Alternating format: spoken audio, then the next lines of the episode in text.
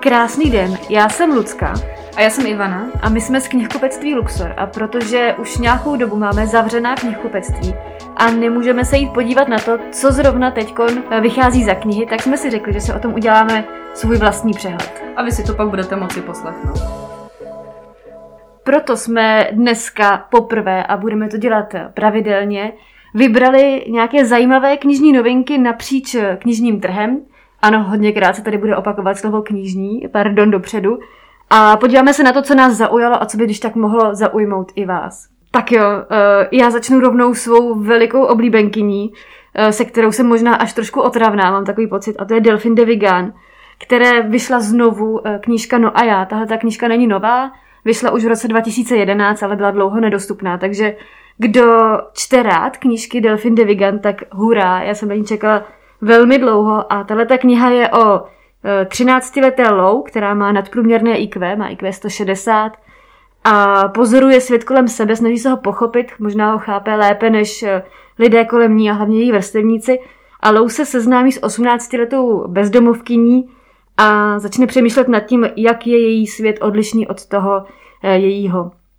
Když tady před dvěma roky byla Delphine de Vigan na návštěvě, tak eh, mluvila o tom, že k napsání jedné z knih jí inspirovalo to, že šla ráno eh, do pařížského metra a viděla tam mladou bezdomovkyni a bezdomovkyni s dítětem, tak bych řekla, že tohle je přesně ta kniha, o které mluvila. Co tam máš ty?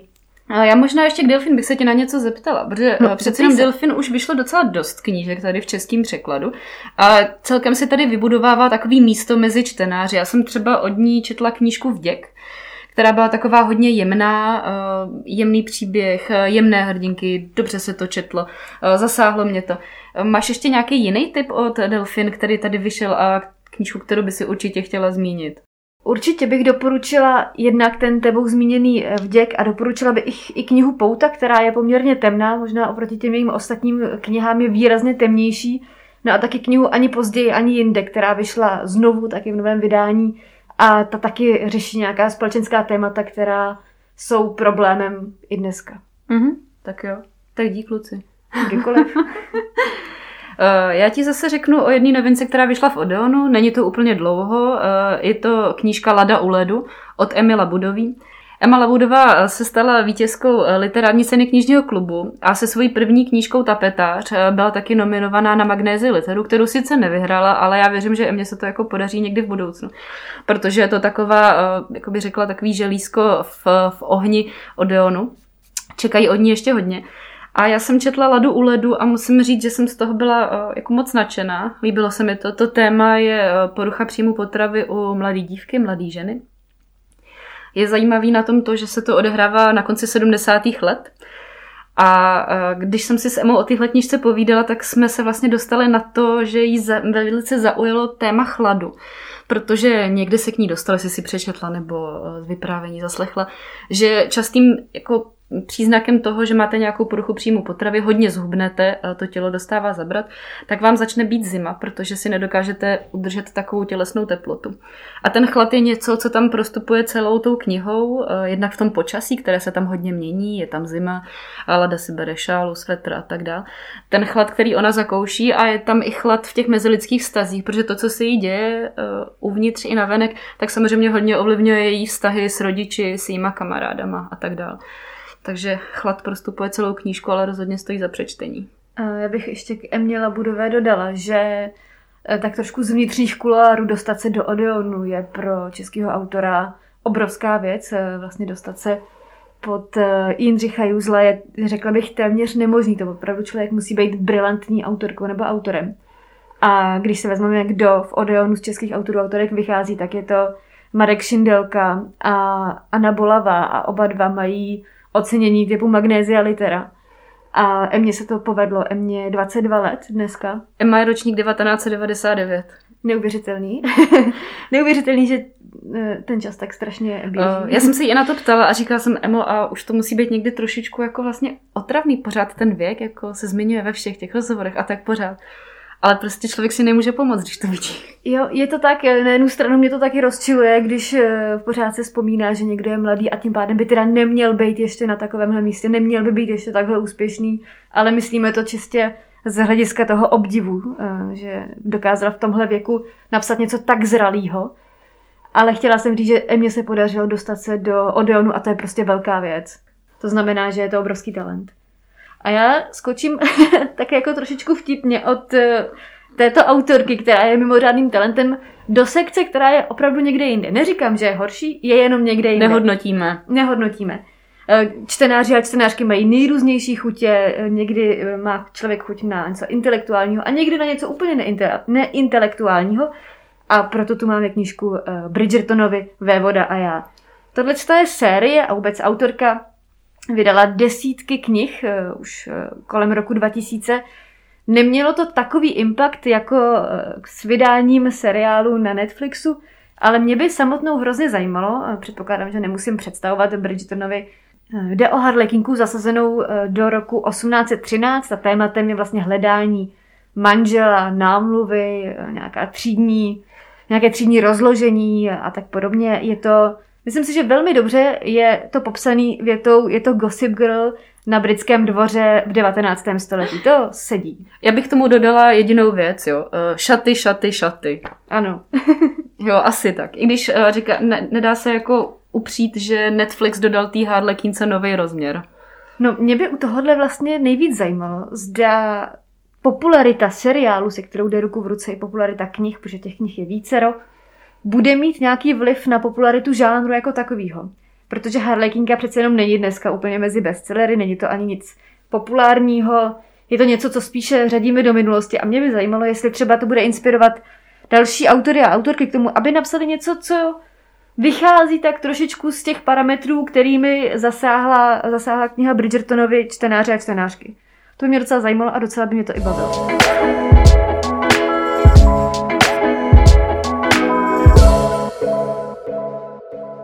Já teda skočím někam trošku jinam zase, jo? Geograficky. Uh, geograficky i jako tematicky. Uh, dáme si tři měsíce v Barceloně od Adama Gebriana. Uh, já i když nemám moc ráda takový to srovnávání jako kontrastní, tak tady se tomu trošičku neubráním, protože Adam Gebrian je architekt, který nenavrhuje domy. A knížka Tři měsíce v Barceloně je knížka o Barceloně, kde nenajdete Sagrada Familii. Takže i když by to třeba možná někoho mohlo trochu odradit, tak naopak, mělo by vás to přilákat protože ta eh, kniha je eh, zajímavá, něco vám dá, eh, ukáže vám, jak něco vidět, zažít, vnímat jinak. A to, co je tam třeba docela zajímavé, je, že Adam Gebrian zmiňuje, že to, co je vlastně pro fungování města a pro nějaký zážitek z něho naprosto klíčový, jsou hlavně ty mezilidské vztahy. Protože ty mezilidské vztahy hodně ovlivňují to, jak ten veřejný prostor budeme využívat a jak ho třeba necháme využívat i ostatní. Eh, veřejný prostor je vůbec něco, co Adama Gebriana hodně zajímá, hodně se tam tomu v té knize věnuje a já věřím, že vás na to naučí koukat trošičku jiným způsobem. Takže svěží oči, svěží pohled.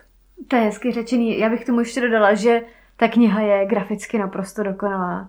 Je opravdu nádherná, plná fotek. Ta obálka je úplně dotažená do puntíku, má zajímavou ořízku a má takovou tu napůl měkkou, napůl tvrdou vazbu a vypadá prostě naprosto skvěle.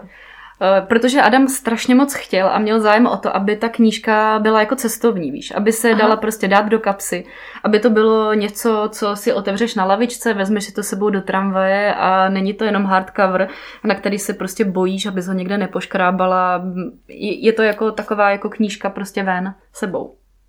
No dobře, uh, dneska to máme takový opravdu přeskakovací uh, z jednoho šutru na šutr dva, dvě míle vzdálený. Já tady mám knihu, která s chodou okolností dneska, když se o tom povídáme, tak vyšla jako audiokniha.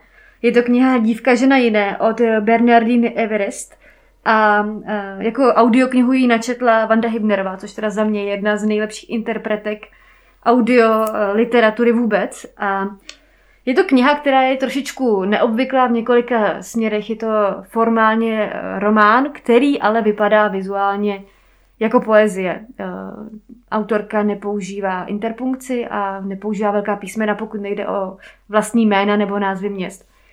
Je to kniha, která eh, se eh, zaobírá tématem privilegovanosti, nahlíží na něj z různých úhlů a především, aspoň pro mě jako pro čtenářku, z toho vystupovala informace, že privilegovanost vždycky záleží na kontextu.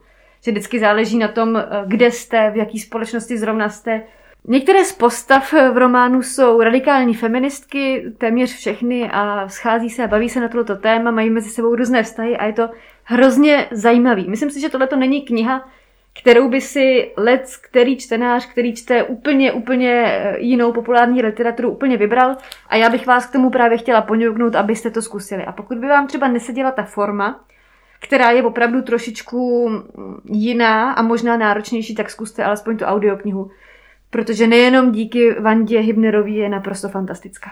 Já třeba docela ráda často využívám audioknihy na rozšíření si obzoru, jako u titulu, který bych třeba úplně nečetla, nebo se na ně třeba někdy úplně nechci soustředit, chci si jenom trošku udělat obrázek, tak ta audiokniha je taková příjemná forma pro mě, musím hmm. říct. Audioknihy jsou obecně eh, naprostým pokladem. Člověk díky nim toho přečte víc, protože může číst po cestě na nákup do práce. Já strašně ráda usínám s audioknihou. A přesně jak si zmiňovala, pustím si i něco, čemu bych třeba nebyla úplně ochotná věnovat eh, svůj čas na čtení, ale když půjdu 20 minut do práce a z práce, tak tam ten čas klidně věnovat budu ráda. No a já bych možná navázala knihou, která je zase úplně, ale úplně od někutinu. A to je kniha Tomáše Třeštíka pod povrchem. Tahle ta knížka vyšla asi před dvěma týdny, způsobila na sociálních sítích poměrně velký boom. A je to kniha, kdy eh, Tomáš Třeštík, fotograf, eh, píše zejména o lidech, kterému prošli životem a nějakým způsobem ho poznamenali. Píše, jaký s nimi má vztah a je to rozdělené formálně právě na takovéto kapitolky podle různých postav, takže se tam seznámíte s jeho minulostí, která je let kdy, řekla bych, kontroverzní, eh, let kdy je taková, že vám to nemusí být úplně sympatický, ale pro mě z toho vyzařovala hlavně substance pokory, že Tomáš je jako autor mimořádně pokorný a tím mi to bylo velmi sympatický. Je to lokalizovaný na Pražskou letnou, takže si myslím, že nějaký zájem o Pražskou letnou je dobrý při výběru této knížky a bylo to docela zajímavé čtení. Hodně osobní čtení, bych řekla. Hmm. Já skočím taky někam jinam, jo. Hup tam. Hup tam. Uh, je to tip. Je to tip na knihu od hosta. Uh, já jsem ji nečetla, ale mám ji zaškrtnutou jako v těch, který bych si ráda přečetla, protože mě zaujalo to téma. Přiznám se, že teda ani autorku neznám, ač je tady asi v knižním světě celkem známa. Je to Vanessa Springorova. Ona je totiž uh, ředitelkou francouzského nakladatelství Gilliard. Mm-hmm. Takže uh, v tom prostředí se pohybuje. A tahle ta kniha se jmenuje Svolení a je to autobiografický román, který popisuje její vztah se starším mužem. Eh, jí bylo 14, jemu bylo 50. Takže uh, jsou tam i v anotaci dokonce nějaký náznaky na Lolitu, něco jako tohle uh, není Lolita. Nicméně já jako pořád boju, nebo pořád vnitřně boju s tím, jak je Lolita často dezinterpretovaná. A to je možná někdy na jendy, jako na takovou delší diskuzi.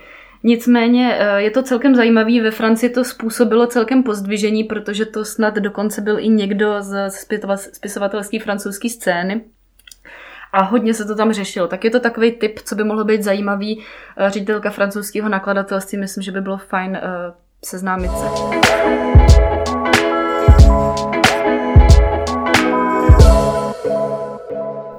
Pokud bychom chtěli skočit úplně nejdál, co by to jako vůbec šlo, mm-hmm. tak skočíme ke knize Niny Špitálníkový. Mm-hmm, ta vyšla už před docela dlouhou dobou, ano, se nemýlím. mám pocit, že je to v prosinci a dokonce už se dočkala i okamžitýho dotisku mm-hmm. a u nás v knihkupectví se těší naprosto fantastický popularitě. My ty knihy naskladníme a oni dokonce dnes jsou pryč. Eh, ta kniha eh, je totiž souborem rozhovorů Niny Špitálníkový s uprchlíky z KLDR. Jsou to tedy lidé, kteří měli podmínky, to znamená finance a nějaké kontakty mimo Severní Koreu a povedlo se jim dostat se o tamtud pryč, zároveň byli ochotni riskovat v podstatě všechno proto, aby mohli žít jinde svobodně a uvědomovali si, což je možná takové jako nejzajímavější téma, tom uvědomovali si, že žijí v režimu, který je uzurpuje takovým způsobem, že budou riskovat všechno a život a život všech svých blízkých proto, aby se z toho režimu dostali. Ty rozhovory jsou různý především a popisují to, jak vlastně ti lidé prozřeli, jaký měli život předtím a jaký život mají teď. Velmi, velmi doporučuji, pokud máte alespoň elementární zájem o Severní Koreu. Já tady mám uh, jeden tip uh, další, který se jmenuje Nevidím ani tmu. Uh, je to nová knížka Aleše Palána. Aleš Palán, známý novinář, publicista, spisovatel, určitě všichni zaregistrovali eh, knihu Raději zečlet v divočině, která byla jako obrovitánsky úspěšná. Co si pamatuju, tak Aleš Lederer z nakladatelství Prostor říkal, že jako čekal, že to bude dobrý, ale teda nečekal, že to bude takhle neskutečně jako prodejný, neskutečně úspěšný těch ohlasů, který na to bylo. A opravdu není úplně tak typický, že by kniha, která je non-fiction, takhle strašně moc zasáhla publikum široce. Zároveň je to poměrně nemainstreamový téma. Eh, je to hodně nemainstreamový téma, dokonce eh, vyšel druhý díl, který se věnuje samotářům nejen, eh, nejen jako na Šumavě, ale věnuje se jim i v jiných českých jako oblastech, většinou jsou to hory. Dokonce pak vyšla i fotografická publikace a teďka na podobný téma, ne už o samotářích, ale nicméně ty rozhovory, jakožto takový ústřední formát toho, tam zůstávají. Jmenuje se ten titul Nevidím ani tmu a jsou to příběhy šesti žen, v anotaci se říká, že to je o nejtěžších věcech, které mohou člověka potkat a přece to nebude o bolesti a zklamání. Tudíž si myslím, že zatím můžeme očekávat uh, stejně tak jako v Raději zešílet v divočině kvalitní, uh, profesionálně zpracovaný rozhovor Aleše Palána a to téma zní zajímavě. Já se na to moc těším a určitě to bude jedna z knih, který budu v březnu číst. Mm-hmm.